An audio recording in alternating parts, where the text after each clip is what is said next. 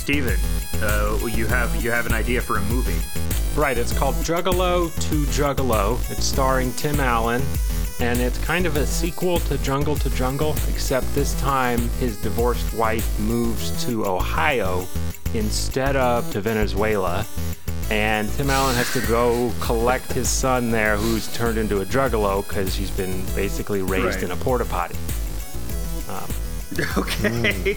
Yeah, and it's going to have Jonathan Taylor Thomas uh, made young to look A young. return. Uh, he's going to be. They're not going to get a young actor. They're just going to Right. get a de-aged Jonathan Taylor yeah, Thomas. well, wait, they don't need to pay for some new hot young actor like uh, Timothée know. Chalamet or whatever. You know, you can get Jonathan Taylor Thomas and make him look young, like they did in The Irishman. yeah, ex- ex- I mean, Jonathan Taylor Thomas. He hasn't worked in a long time. He's probably you know starving for roles, right? You know. Yeah, he's Not a starving. lot He's of- literally starving on the streets now.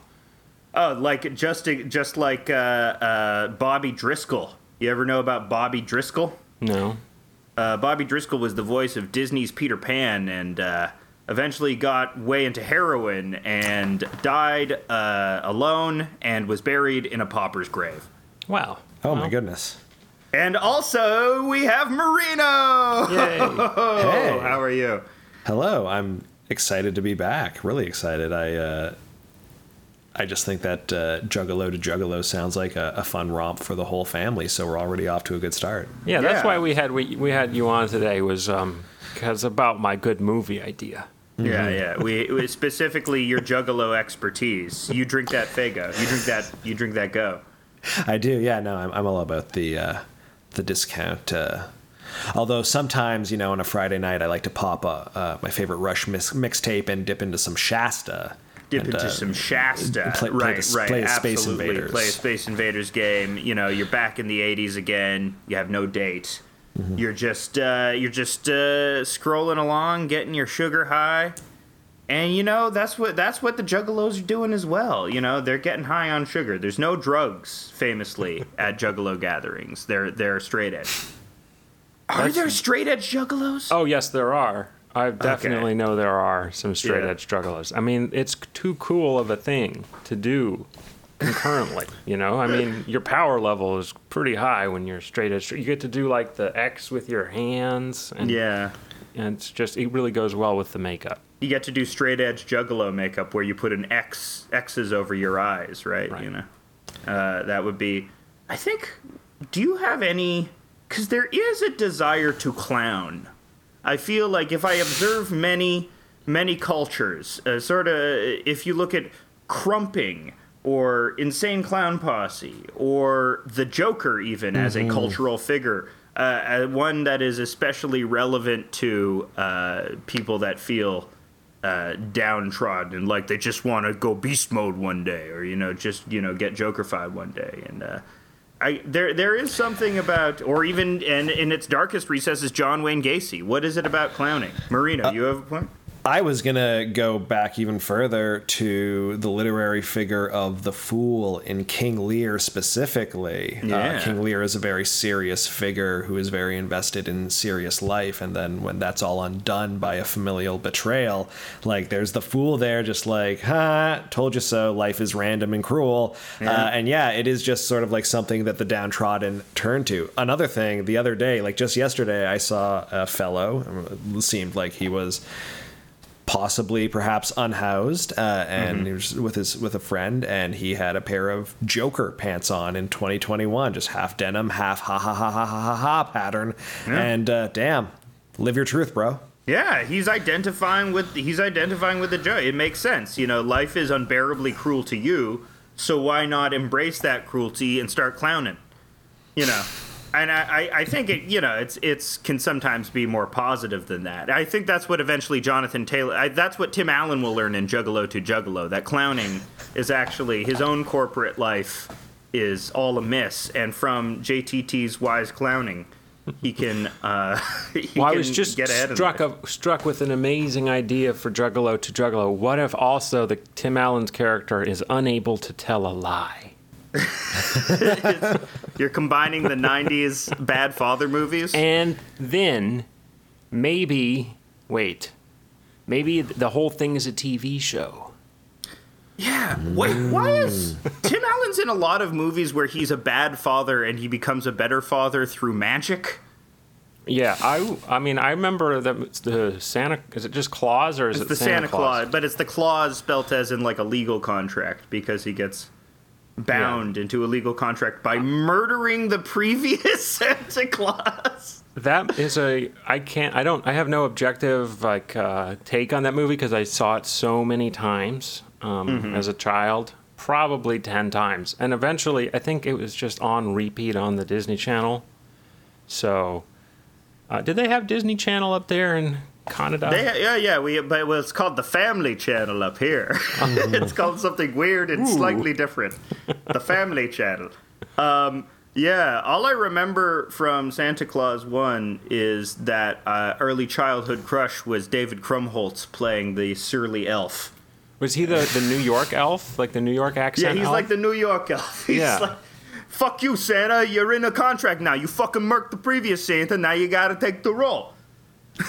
So you had a thing for that for that elf. That's hilarious. Uh, well, if I'm talking about like childhood crushes, we're talking like Rufio, uh, David Krumholtz.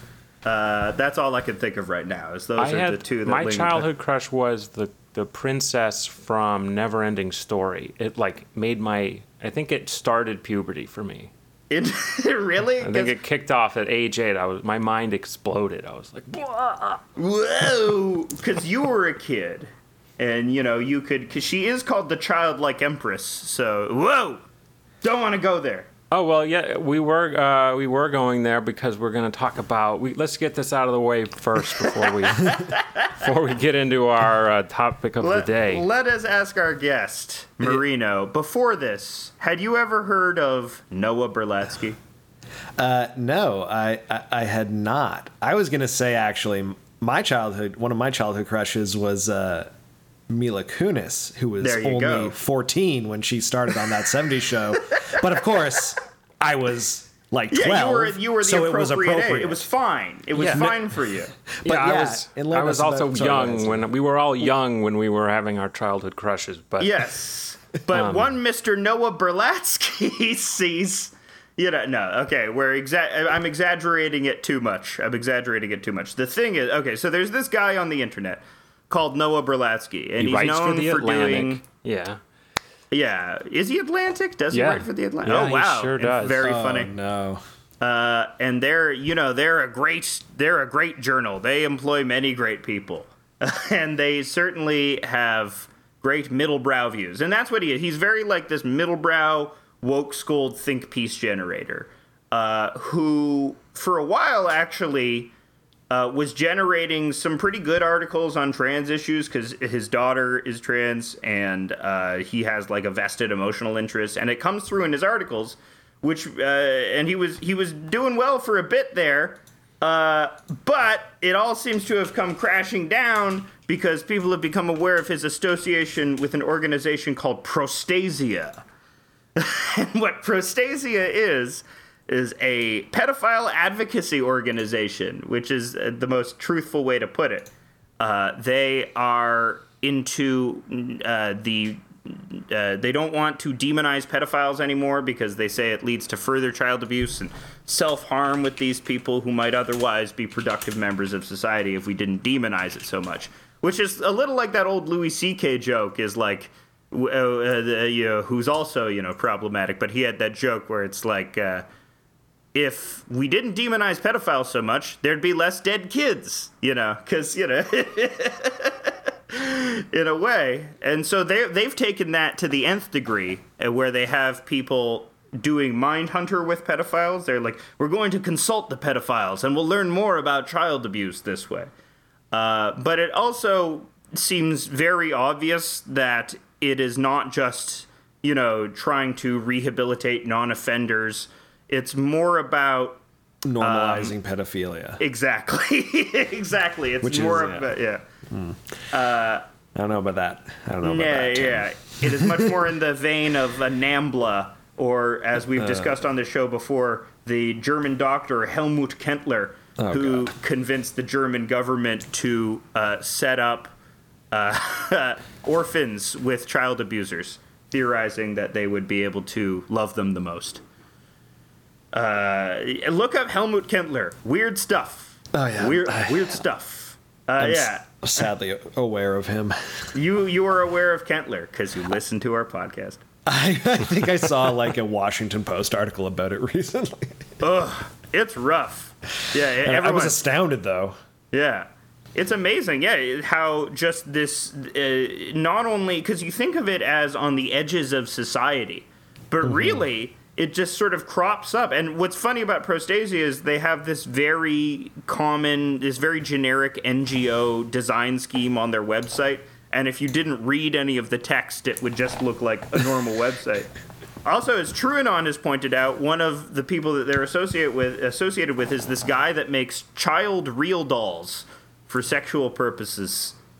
Uh, and yeah, it, I- and the person looks like Riff Raff from Rocky Horror Picture Show. So it's just all very unfortunate. And apparently Noah Berlatsky runs fucking PR for these people because I don't know if he is a he is a map himself. I don't know if he would cop to that. Uh, a map being a minor attracted person, which is the new politically correct term for pedophile. Which we Oh, don't we don't have to we don't have to use there. We don't have to We're, humanize. no, we're not gonna. That's not. It's fine. There was a whole. There was a whole South Park episode, an early South Park episode. Some episodes don't age well. The one where Cartman joins Nambla, they say, "Dude, you fuck children." I, uh, fuck you. I saw someone make a joke on Twitter the other day that uh, Noah Berlatsky's favorite song was "Maps" by Yes. the Yeah Yeah Yeahs. Yes. uh, and I was very like, "Oh God, is there some weird pedophile connection?" Because I No, like no. maps, but uh, that uh, ex- that clarifies things. Now that can, makes I can rest sense. ezy now. Yeah, maps. They don't love you like I love you. Oh, boy. Wait, no, it's wait. They don't love you like I love you. Ma. Karen O. What's she doing now? Well, I guess Karen O, lead singer of the Yeah Yeah Yeahs, married Never to Spike. Jonze at one point. Uh, Nick Zinner, this is thin guy. I kind of like that, but they were okay. I was during my blackout decade. Yeah. Uh, yeah Yeah Yeahs is a good band to black out to. Well, Noah Berlatsky has gone private on Twitter. He couldn't take the heat. Everyone was going after him. And it's interesting because you had a little interaction with him on your erstwhile formal, former Twitter account um, where you kind of called him out on that. Yeah, well, I didn't. I didn't even call him out. Okay, so what had happened was was that I had posted a comic about uh, Liz Brunig and how her most anodyne opinions seem to get the most hatred towards her. Like she, like, uh, like Liz Brunig will post bad takes occasionally, but sometimes she'll just post a like, "I love my family and here's why cooking is good," and then someone will will go nuts on them.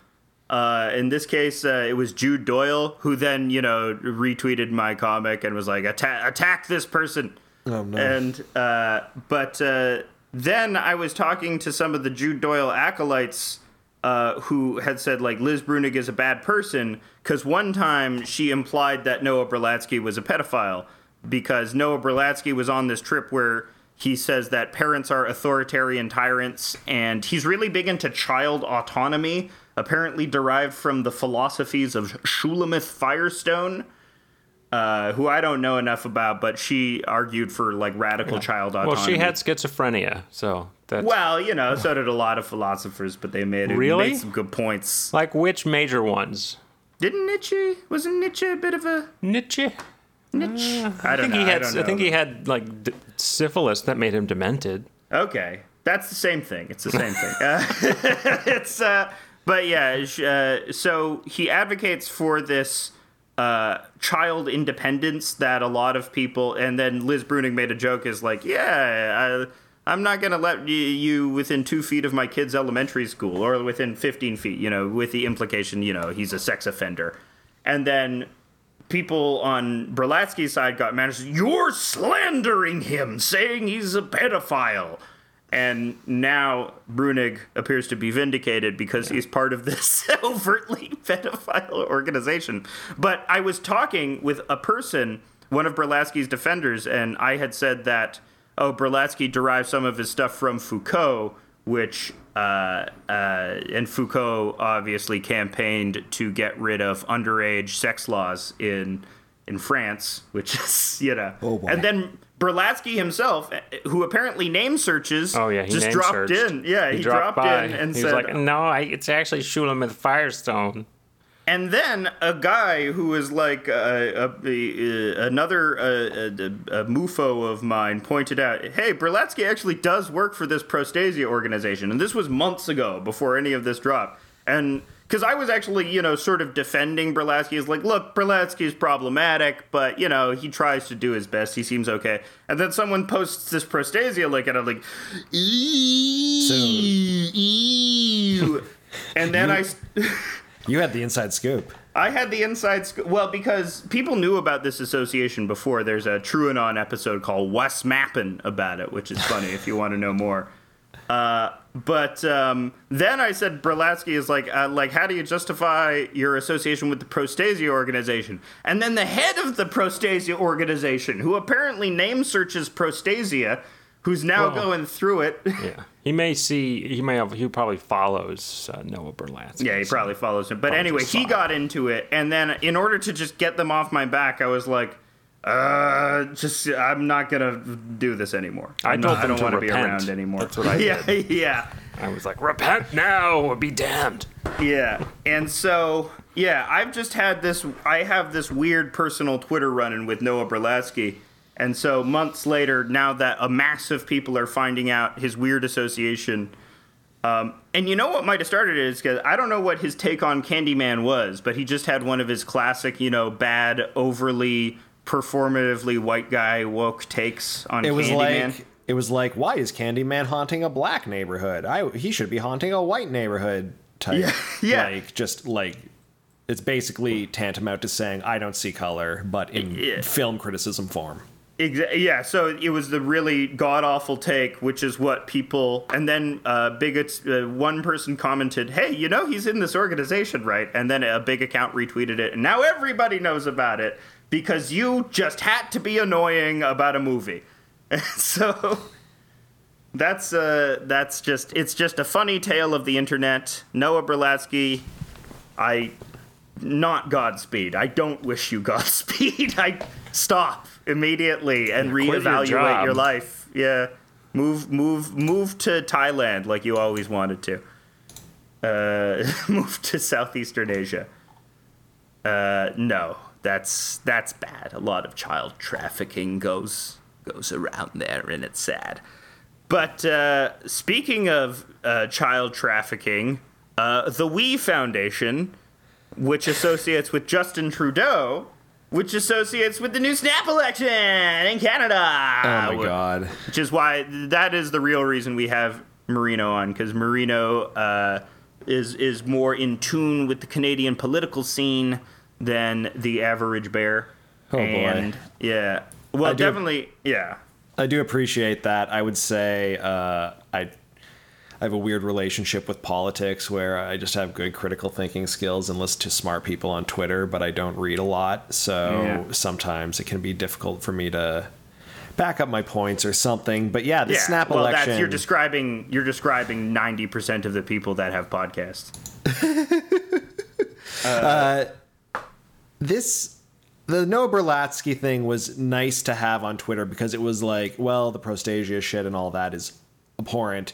It was at least very funny to see Yeah. him get royally dunked on. The rest of Twitter with this snap election has been just taxing and you know, no one wanted this election. It was a callous power grab gamble because the polls looked good for Justin Trudeau. He's kind of basically just gunning for a majority, and now it's looking like it's going to either be a liberal minority or conservative minority, either way. And liberals, every single election cycle, what grinds my gears the most is these like unimaginative centrist like liberal types who insist that strategic voting is the only way and it's just like exhausting. Justin Trudeau has been in power for six years and he has not kept his first past the pros pro, uh, promise. He has not voted for pharmacare when the NDP proposed it. He rejected the wealth tax, voting very similar to conservatives in a lot of regards. But uh, these like shitlibs, for uh, lack of a better term, try to frame it as like you got to keep conservatives out at all costs. I'll further uh, and just like here's one tweet that was especially making the rounds, and it goes into the we thing. And this was the dumbest thing I've ever read. Student debt is so high because Jagmeet Singh joined this conservative party in killing we charity, killing tens of thousands of student summer jobs, and killing African charitable work building schools and wells. Fuck Singh and the horse he rode in on. I'm sorry? Student debt would be solved by like underpaid jobs with some white savior cult?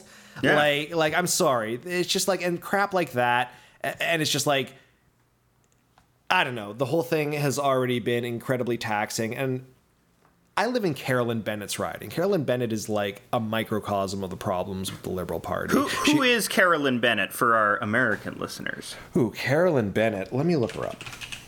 Look up this. Look up this lady. This lady of the evening.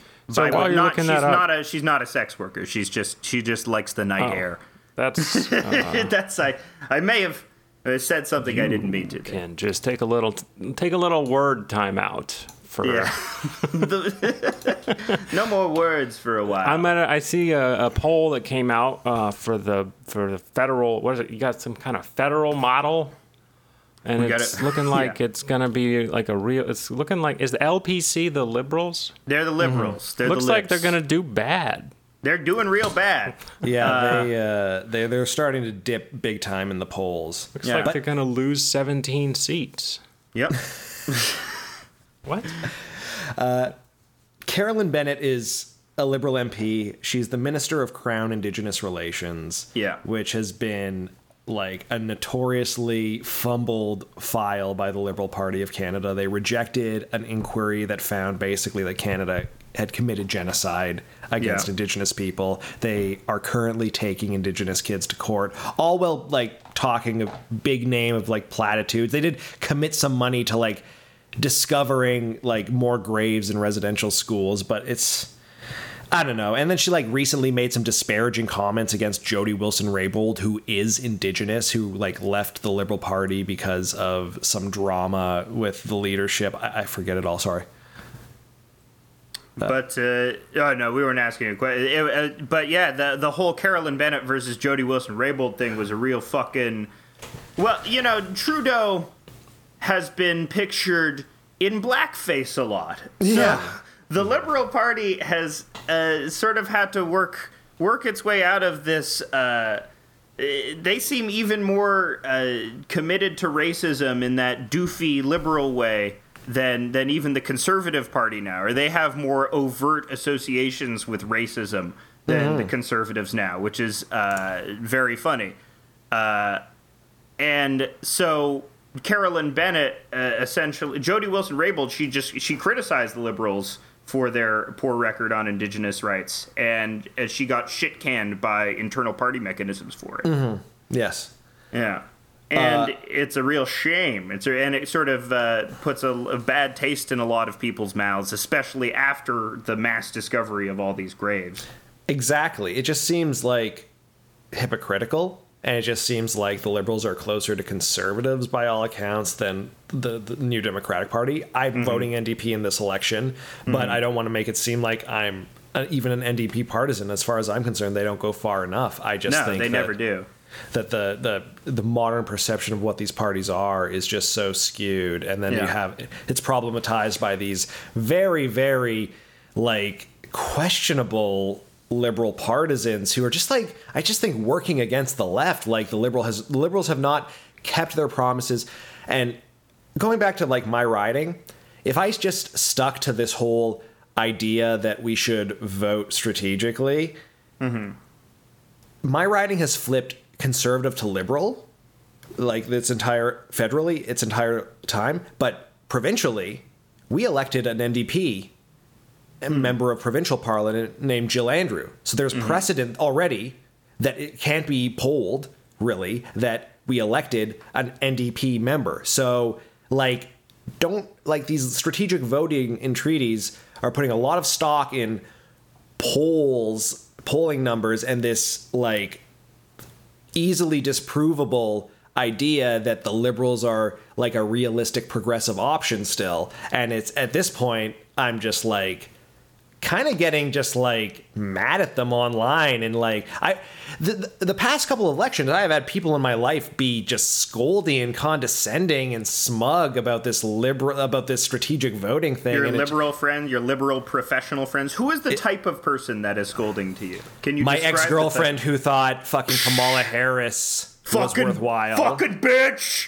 Fucking. I'm not- no, no, no. no. She's Nah. she's fine. She's fine. I'm fine. sure she had she had like a lot of redeeming qualities, but Well, she's our guest on the show next week. So I had a I had a recent friend group like tangential friends. Mm-hmm. Let me, let me let me also say I can tolerate like my gamer friends who are apolitical and like vote liberal and like they're not informed. That's fine. But Mm-hmm. when you're like when you have convictions about the liberal party at this point, there are problems. And I had like a tangential friend sort of situation and I got sort of like into this Facebook group chat. He always had these parties where he would like invite like cross the streams and invite all these different friend groups. So I just randomly ended up in this group chat and he started posting these memes that I like back searched and they were coming from the neoliberal subreddit. There was a dude in there who was tone policing about ACAB. He said like, "Oh, I'm a social democrat, but like, yeah, uh, let's justify any U.S. imperialism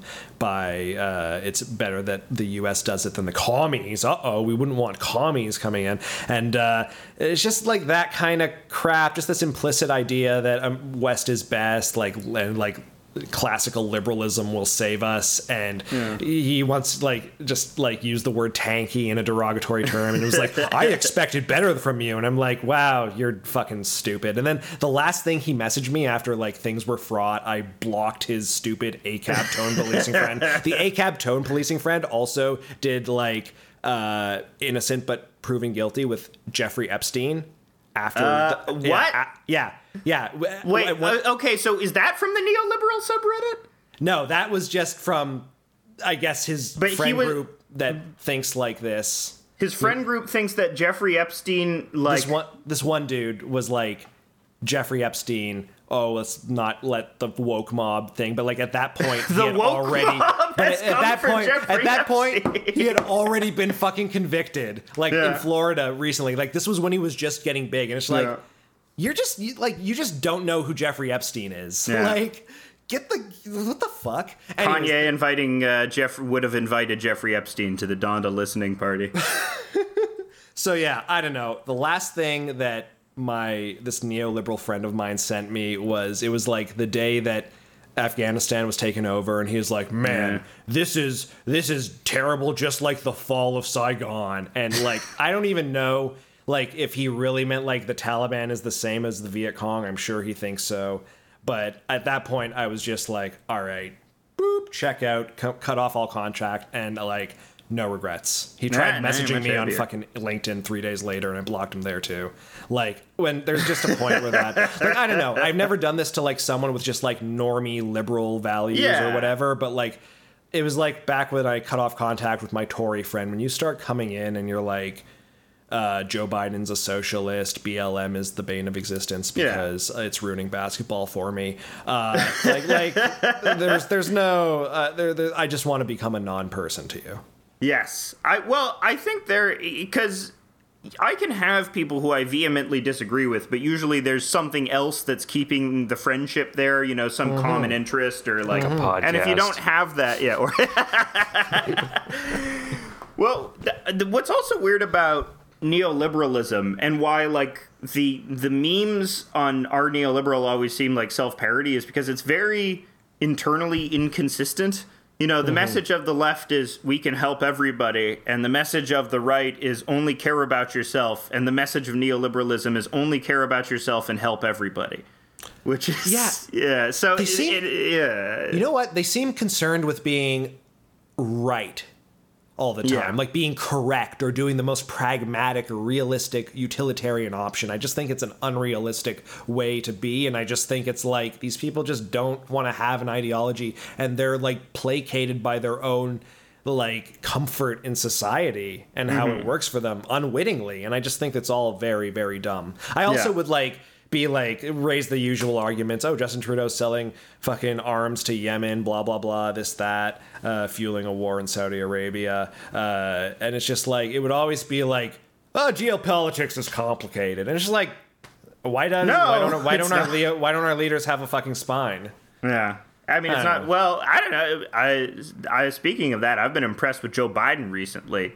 Uh, Surprisingly, I have too, and I was not. He's accidentally woke a lot. He's well. He's, he's some. Did you see him fall asleep during the meeting with Naftali Bennett? That, did.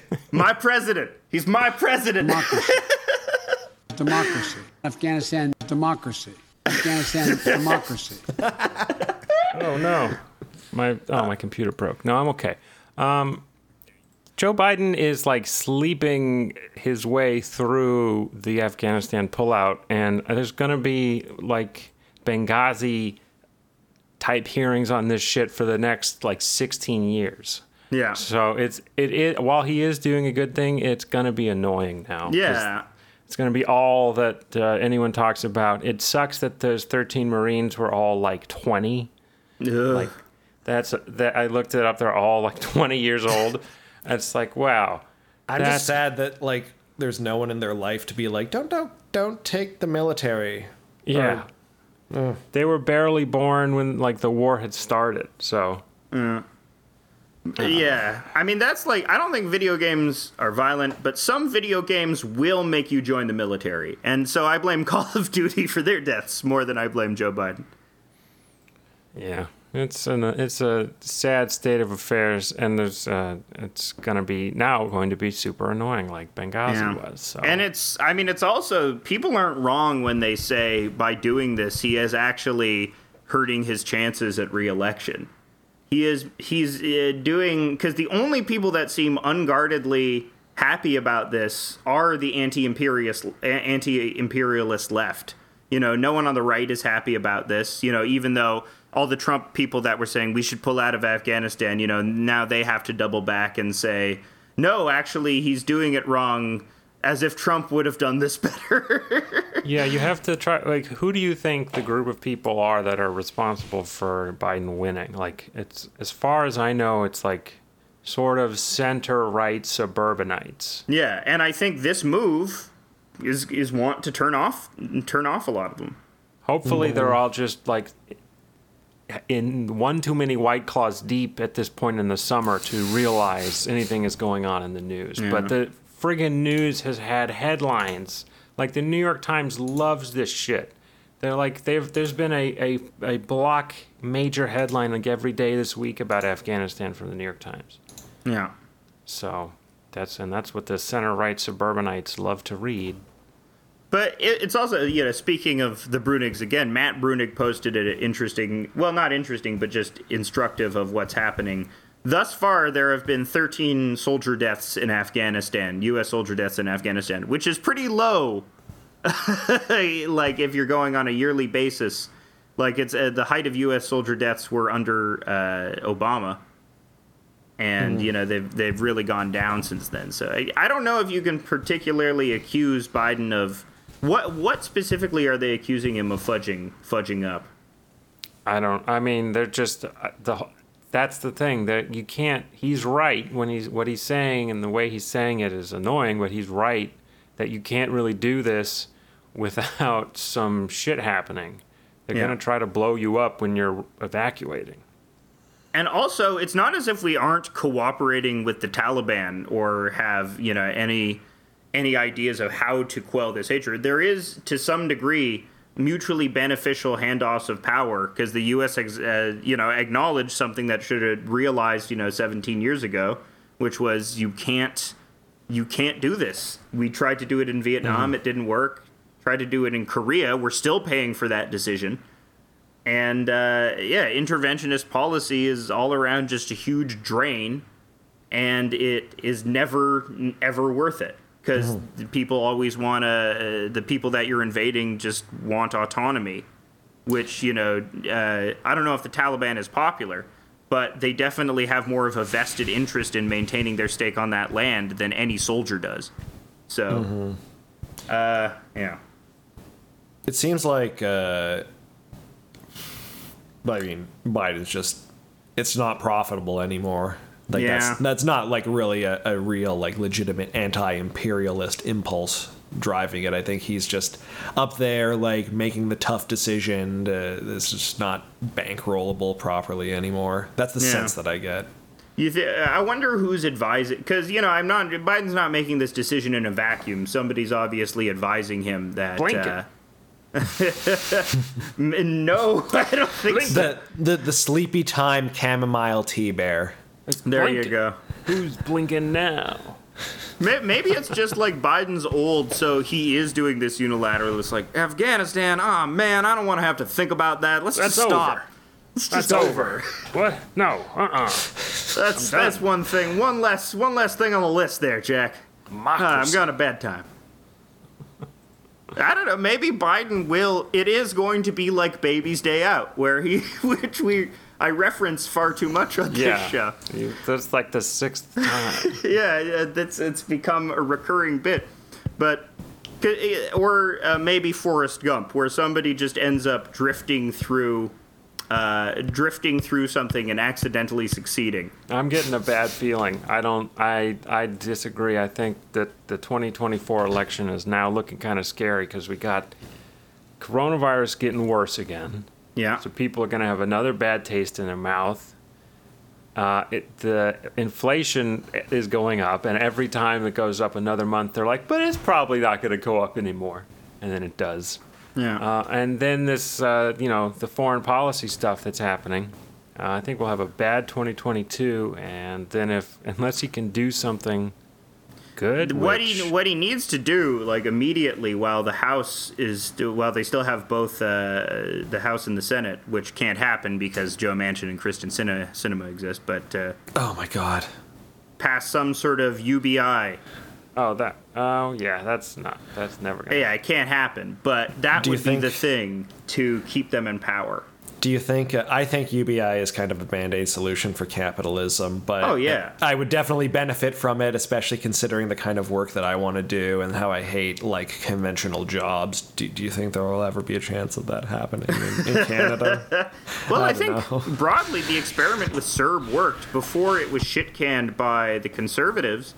Uh, we did no, ha- the the provincial conservatives. Ontario had a very successful UBI pilot program. we did, we did. Shit, I Uh, would, I would be all over that, and then I would try to make it as like a like an online guy. Uh, yeah. The on- I don't think be- being an online guy seems like it makes people unhappy, and then they Yeah. do, and then they do or say something that makes them ostracized, and then they get even more unhappy. So Yeah. It could be that. I mean, No, I just want to like resell Hot Wheels and shoot videos where I find the Hot Wheels and hunt for the Hot Wheels on YouTube. that that could, I could be that kind of online guy. yeah, yeah. That's that's pretty good. Yeah, I think that's that's the key to do it. If you're gonna be an online guy, find a niche of thing and only do that thing, Mm-hmm. and never do anything like the the uh, the military rations guy who reviews military rations. I love those videos. or those Put 'em guys that in the background. those guys that eat like the spoiled meat. yeah, Seen those guys? LA Beast. They eat like the rotten meat and then they get high from it. Mm-hmm. That's very cool. that's they get love- high from the rotten meat. I love random YouTube rabbit holes. That's I like. what th- that's what they claim. Yeah. Okay. I watch okay. this dude who does like urban stealth camping, but it's like it's just like how to be homeless. Okay. But it's cool. It's just like yeah, it's just like no tent, just like random forest in the parking lot. All right. Yeah. Urban stealth camping. What do you sleep in a tree? He's got like all sorts of different setups, hammocks. Uh, sometimes Nice. has a boondocking rig. Like he used to like live out of a truck, and now he has like a successful gas fitting business or something too. That's that's. I like it when houseless people are also successful entrepreneurs. Yeah. yeah. They're like I I uh, I refurnish um, fire hydrants. Uh, that's my day job. Yeah. because I just Yeah. because got all the experience like undoing the fire hydrants to Right, hit, right. hit water. Yeah. You you're, you you become the ultimate fire hydrant plumber. They call Fuck. this guy. Fire hydrant maintenance is always like a monopoly in whatever town you're in. It's interesting. If you look it up, there's always only one fire hydrant maintenance company. It's like Interesting. a good old boy network that we need Yeah. to dismantle. I think we need to start a fire hydrant maintenance company. The, the thing that interests me is the whole McDonald's like uh, ice cream machine racket and how like I don't know. There was a YouTube video about the whole thing that basically uncovered what everyone knew. They have some deal with the repair company. They're made basically to break. Yeah, because they're always broke. Had someone noticed, like every time you go to McDonald's, they're like, ice cream machine's broken. It's on the fritz. Mm-hmm. And then- then they started. Then they did like data analysis. Someone hacked the. Somehow they got access to like the like all a list of all the McDonald's and all the ice cream machines, and then figured out mm. when all of them were broken or not, and then they made it into a nice website. So. People are getting real good with that web development these days. Nice. Good to know because McDonald's does have the best like fast food soft serve ice cream, bar none. Yeah, I, uh, I am of that McDonald's opinion. knocks it out of the park in a lot of stuff. I love McDonald's McDonald's. coffee is famously good. Yeah. Go to Steven, w- McDonald's. We're not being paid by McDonald's. We just we just love. We would be. Yeah. we, that certainly could be something we would be interested in. Uh, yeah. Uh, House of Decline at gmail.com. It's just going to be an hour of me eating a McDouble. That's all you're going to be hearing. Me eating a McDoubles for an hour. They don't seem like l- more evil than any oh, other Oh, I'm corporation. sure. I'm Have sure seen- they have their have you fingers seen in the pies, you They, I'm yeah. sure. I'm sure there's some something in McDonald's where it's like they have to kill a Palestinian kid every Oh, year in order to get you know the the McRib No. is tied to wh- how many Palestinian kids are dying. Oh God, It's, that's why. Uh, like that. Oh, I shouldn't make this joke. Wait, or were you gonna make a pork joke? yes, I was gonna Yeah, make you're a pork gonna joke, make a but I- pork I, can't. joke? I can't make that. You joke. can't. You can't make that joke because you're I just can't. I can't rely on like my my half Sicilian like eight, like Mm. generations back might have had some Arab affiliation. There you I- go, I- yeah. No license. You, because you kind of, you kind of, have you ever been mistaken for an Arab person? Oh, all the time. I get uh, if I don't get Italian or Greek, I usually get Iranian or Yeah. Armenian or something like that. I mean, like, yeah, there's definitely a lot of overlap. I'm not going to be one of those. Yo, we're a person of color. Yeah, yeah, you're, you're gonna be just like uh, uh, what's his face in Do the Right Thing. You're gonna be like John Turturro in Do the Right Thing. My uh, my mom's Sicilian, and my dad loves to give her a hard time about her uh, Arab heritage as a fun joke. my dad's uh, Was my your dad some kind of history nerd? no, no, yeah. no, but he is a bit of a, a Mussolini apologist. But Well, well, you know, Mussolini, he did some- make made good the trains pasta. run on time. Yeah, and the, the pasta Uh, he made was real good. it's funny, but my dad is he's from Rome, but he's also pretty tan, and his last name's Greco. So like, who like you, dude? Your history, like you were all over the place, traveling. Yeah. Your ancestors were traveling around. Mm. Yeah, all the like the, the the DNA of Italians now is very, very not the same as the DNA of Romans two thousand years ago. There was like huge invasion of like Turkic people at some point. oh, we're like we're just a huge island peninsula, sort of in the smack dab the middle of like the Mediterranean there, with European influence, Northern Afri- Yeah. African Like at- influence. At one point, some Vikings came down and conquered part of it, and got Yeah. their they got their DNA in the mix, and like the, Yeah. the Byzantine Empire held major parts of Italy for a very large, long time. It's all kinds of different. Who initially conquered DNA. Rome? It was the Visigoths or Yep. something. Yep. Mm-hmm. All, all sorts of. It's a you know the original melting pot. Fun fact: most Italian Americans' DNA is completely Irish. Really? It's just completely Irish. You know, Yeah. it's green DNA. It's a It's house it, of decline fact. That's a House of Decline fact. The I the- it like the That's- the DNA they- recombinates to the beat of "Jump Around" by Everlast. That's why there are weird like areas. Not Everlast, U- House of Pain. that- that's or why what? there are weird areas in the U.S. where they call red sauce gravy. Exactly, exactly, precisely. Because they're Irish. They're just Irish guys. The Irishman is about how Italians are actually Irish.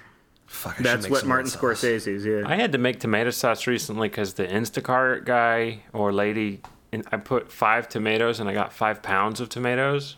Hey, that's not bad. That's not a bad problem to have. Uh, it kind of was a bad problem to have. I was Hey. Italian can never have too many tomatoes. Well, huh? to make the Oh, you have sauce, too many tomatoes? You- That's it's not a a problem. That's work. like saying I have too much Coke. You know, I can never can never have enough.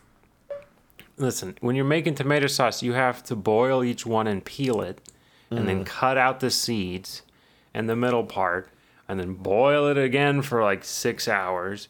And then if you fuck up, you're kind of screwed. You got to add more tomatoes. So I, I fucked up because they were like the recipe was like add sugar, and I was like, all right, I'll add sugar. I like that didn't. I shouldn't have added sugar.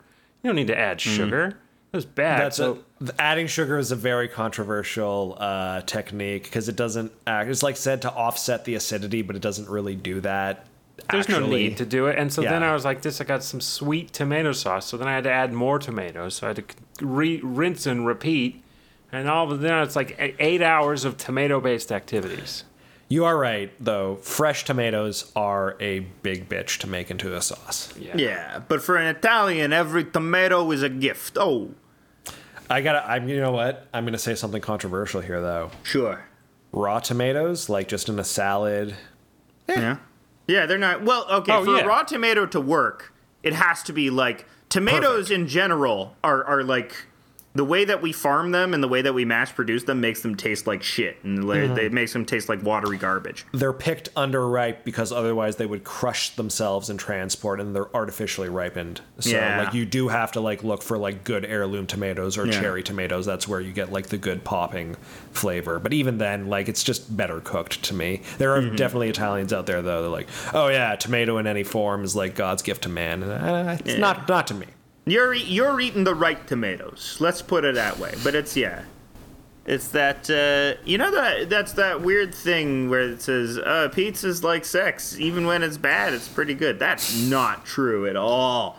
Th- those Okay. people have never had a McCain's pizza premiere. the worst pizza I have ever had. McCain's Pizza premiere is the unfinished hand job of pizzas. uh, uh, and uh, the snap election. We should we should get back Yeah, to the we got- snap election. we Is there anything? course. But no, I think we covered most of it because what this election is mostly about is the hubris of the liberals Mm-hmm. uh, finally coming to a head. Uh, what do we think of Jagmeet Singh? What do we think of Jagmeet? I like him. I don't honestly. I'm just voting based on a shallow understanding of his policies and Yeah. like an idea that he might get some stuff done that Justin Trudeau didn't.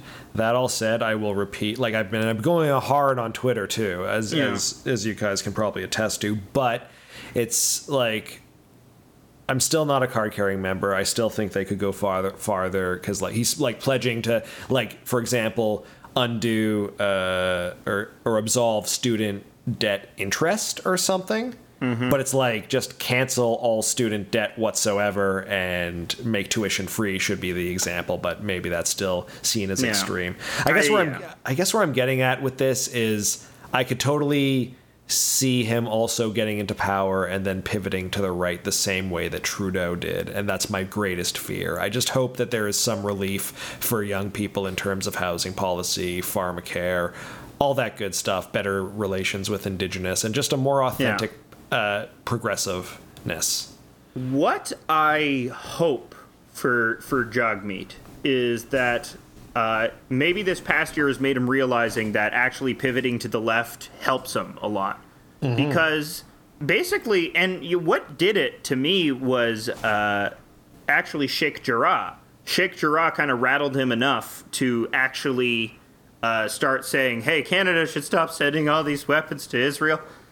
Uh, which and uh, previous to that, it, it had been like pulling teeth to try to get the NDP to say anything about Israel. It's And very tough in Canada to be anti-Israel. I would say harder than in the states. Yeah, yeah, and so Sadly. Uh, yeah, because uh, it's just you know we're we're tight with them. We we're bonded with Israel as an ally country, and uh, because you know uh, it's very rooted here that any criticism of Israel is anti-Semitism. But uh, Jagmeet Singh did the right thing, and after years of his, the left part of the NDP begging him to please say something about Israel. Please, he finally did, and since then he's gone on. eh, eh, He's gone on to like suggest universal pharma. He says day one we're you know ending all the boil water notices on indigenous reserves. That's like day one. That's the Another- first thing we're doing. Another file that Justin Trudeau has notoriously failed on. Yeah. like just an easy low ball win for the liberals. It would have been. because I talked to a liberal. I, there's this liberal person I know, this liberal friend of mine at the dog park. I like him, but he's very much dogmatically liberal. Uh, he he actually holds the beliefs, and you know when I talk to him about Israel, or when I talk to him, why doesn't the Liberal Party embrace this, or why doesn't the Liberal Party, you know, embrace the boil water reserves? He says to me, and reasonably, but also you know horrifyingly, that look, those don't pull well, so they're not priorities. You know, people don't tend to care about them, uh, which you know is monstrous because it's like no it's like it doesn't matter. It's the right thing to do right? That's why you try and achieve power. You know if you're always concerned with maintaining power i, I mean that is like a, the one way that electoralism and sometimes why i'm more amenable to like a one party system is that you're just constantly campaigning so you can never actually there's more pressure on you to not make principled unpopular decisions I mean, Um, yeah, and like democracy is so often just a, a an illusory choice anyway. Like again, what's the most likely result for this fucking election going to be? A liberal or conservative minority? Well, great, show me. Is it just going to be the same shit? Like I feel like I've been alive and like my entire adult life, absolutely nothing has changed and it's gotten worse. So, So what is it I, I'm also cynical about electoralism. Sorry, go ahead, Stephen. What is it now? What's the makeup of it now? liberal majority. Minority. Oh, they're a minority still. Okay, and they don't. I think they were gunning for a majority. Okay. Is the Okay. whole- So what I was reading was that like it has something to do with some vaccine mandate they want to do. Is that was that true? Uh, who's, I was on the who's BBC, Saying, you're like, on the it was Beeb. like- What's Uh, the B- Beeb saying? BBC was saying that's that's the why they were doing the um, election was because they wanted to get a majority, so they have like a clear mandate to do the vaccine mandate. Uh, yeah. I mean, I guess the that's. I think that's probably portraying it in the most favorable light to them. I think they just wanted a majority because they just want more power in general. They want they want to be uh, less people to answer to. Because you know they could pass a vaccine mandate i'm sure like uh, uh, with the aid of the ndp as well they're just also not interested in building coalitions with the ndp as well Yeah, that's another thing that really frustrates me is like there's a constant entreaty that we have to work with the Liberal Party, or that, but if the NDP, but they never work with the NDP. They've been very resistant to working with the NDP, who are Yeah. the, I believe, official opposition right now. are there Are the they? No, maybe they're no i think the cons still are But at any rate, like there's enough left in Parliament that supposedly with that kind of makeup that Yeah. they're should they should be able to get more done. But I I think like like like you said, it, it is just they don't want it. They want the glory all for themselves. And again, it comes back to liberal hubris. Yeah. And it's just like honestly, considering the liberal voting record and the conservative voting record, if there ends up with a conservative minority, I'm gonna like kind of just be very, very enjoying of the sadness of partisan liberals. I'm sorry. I don't think anything's gonna be made too much worse for like minorities or, or, of any kind. On, like honestly, I think it will probably placate a lot of like grumpy conservatives who only care about identity politics, and then nothing really is going to change in terms like maybe like like it'll be worse. It will be worse. I let's not. I'm not going to get so black pilled and Yeah. diluted, but like. It's going to be so minimal that I'm definitely going to enjoy the liberals being foisted by their own petard. So yeah, the anti-electoral like there is a greater gulf in governance between Trump and Biden than there is between Erin O'Toole and Justin Trudeau. Absolutely. Yeah. So I think you know, yeah, uh, getting blackpilled about electoralism on this election is is fine. It's- Hell yeah. Thank yeah. you. I'm still I'm still probably going to vote for NDP. In my riding, it super doesn't matter because the liberal candidate, you know, will win Oh, every time. I'm uh, never. I will never vote Tory in my life unless some sort of like, you know, American shift, like how the Democrats shifted, Yeah, yeah. happens. Yeah. Like that that's the only thing that could happen. Well, what what we're leaving out, and you know, we're we're kind of legally obligated to include the uh, as a Canadian podcast our French brothers and sisters, um, because uh, uh, they also are running in the election. The is it the Banque Québécois? The Banque Québé- yes, it's the Banque Québécoise. what does the B stand for? It's Le Bloc, Le the Bloc. Québécois. Oh, okay. So it's not a. They're not a banque. They're a block. uh, who are actually, in some respects, the most left wing party in Canada. But that's all we have time for when it comes to the French people. So moving on. allons-y, allons-y. Quebec rules. It is like a European province in the middle Yeah. of this North American uh, country. Yeah, but Uh, also like hearty Europe, where everybody eats like chili and like uh, gravy curds, and you Mm-hmm. And know, when you- not like snooty Europe. And when you hit and when you stop at uh, the local gas station, you get hit on by a French milf. True story. Hell, y- hell yeah, hell yeah. I stopped High at a gas station outside of Montreal, but there was only only dudes in there, and I was very. I was like, "What do I do here? Am I going to speak French? Do I have to speak French? What's the deal?" Uh, what's the what's the Quebecois for glory hole? Ol de glory. Uh, well, glory in French is v- gloire, I think. Gloire. G L O R. It's hard to say. It's funny because the French slang, the French slang for pussy, is just the French word for ki- French female word for cat. It's chat. That's not true anymore. That's not true anymore. That's, That's- over. That's That- yeah. That's old slang. yeah. That's not. They. What's the new French slang for pussy? I don't know, but I just I just know that that is not what they they have a lot of words like we do. yes. Probably more because they they really love the you know they really love the stuff. They can't get enough. They do. They love the French. Love pussy. Those frogs sure love pussy. You know.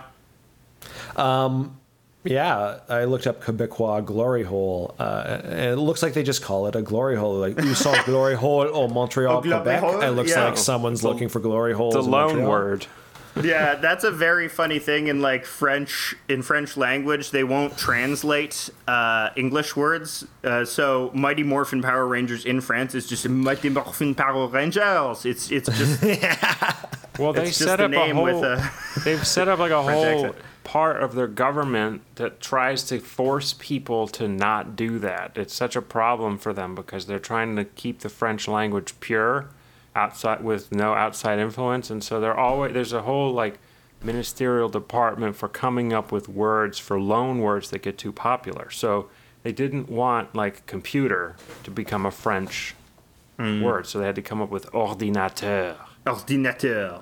which is Mm-hmm. you know like or, ordinal cardinal ordinal i don't know but it most french people i mean i think ordinateur did stick but there's a lot of loan words that didn't I've always found the. Uh, I'm an English major, uh, but I'm not a linguist by any means. But I've always found the French approach to language very restrictive and, I don't know, kind of against the spirit of language. But I get it.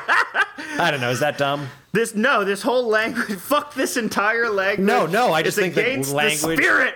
No, I, against the spirit of language in general. I think language should be free and evolving, but I also like understand the impulse of wanting to like protect your language from like a subsuming cultural force that is like Yeah. overwhelmingly dominant. But I, yeah, I think it depends on where French is practiced because you know French in France is very different than say like uh, French in an African country, which I'm sure is Mm. like those dialects of French. Actually, I don't know because they are, usually are educated with formal French education. So I wonder how and then much and they there's do end also up varying. an element of colonial like domination and then punishment for getting the french wrong in african countries Yeah. so it's it, it's actually kind of uh, i don't know intersectional no, you're- you're- in a, in a yeah. legitimate way no, um, you're convincing me. French actually is a, a very bad. well fr- so it, there's I, we you know got 30 seconds left but this is the difference between prescriptivism and descriptivism Yeah. uh, which you can go and google. And the french are prescriptivists which means you've got to follow the rules. We're going to impose the rules on you. And the descriptivists are like more like no language is like you know, you kind of just make it up as you go. Hey man, yeah. yeah. it's like jazz, man. It's lang- words are like jazz. Yeah, zip zop doobity beep. bip, bop. That- should those also- are words. Should also take this moment to say I also like and write poetry. Hell yeah. All right, well, we're at the we're at the plug time. So where can we find your poetry? Uh, currently nowhere because I am horribly out of practice as a writer, but I will plug my podcast, Big Shiny Takes. It is a show where we look at the worst Canadian columnists and lampoon them. Uh, you can find it wherever you get your favorite podcasts. It's a great show. They're smack dab in the middle of their worst Canadian columnist competition. Who Thank will you, win? Alex. Who will win? Uh, tune in to find out when, and also follow their Twitter where they are polling at Big Shiny Takes. Yeah, go to bigshinytakes.com, and I believe there's a Patreon. Is it patreon.com slash bigshinytakes? That is correct. Thank you very much, guys, for like filling in all the check marks. We don't even plug this stuff like regularly on our own podcast, so it's good. They say like you're supposed to uh, market yourself as much as you do the creative work. Uh, Are you the ears of a crust punk? Cause you got plugs. so, but thank you so much for coming on, Marina. absolutely thanks a a pleasure. bunch. Bye. Bye bye. Bye bye.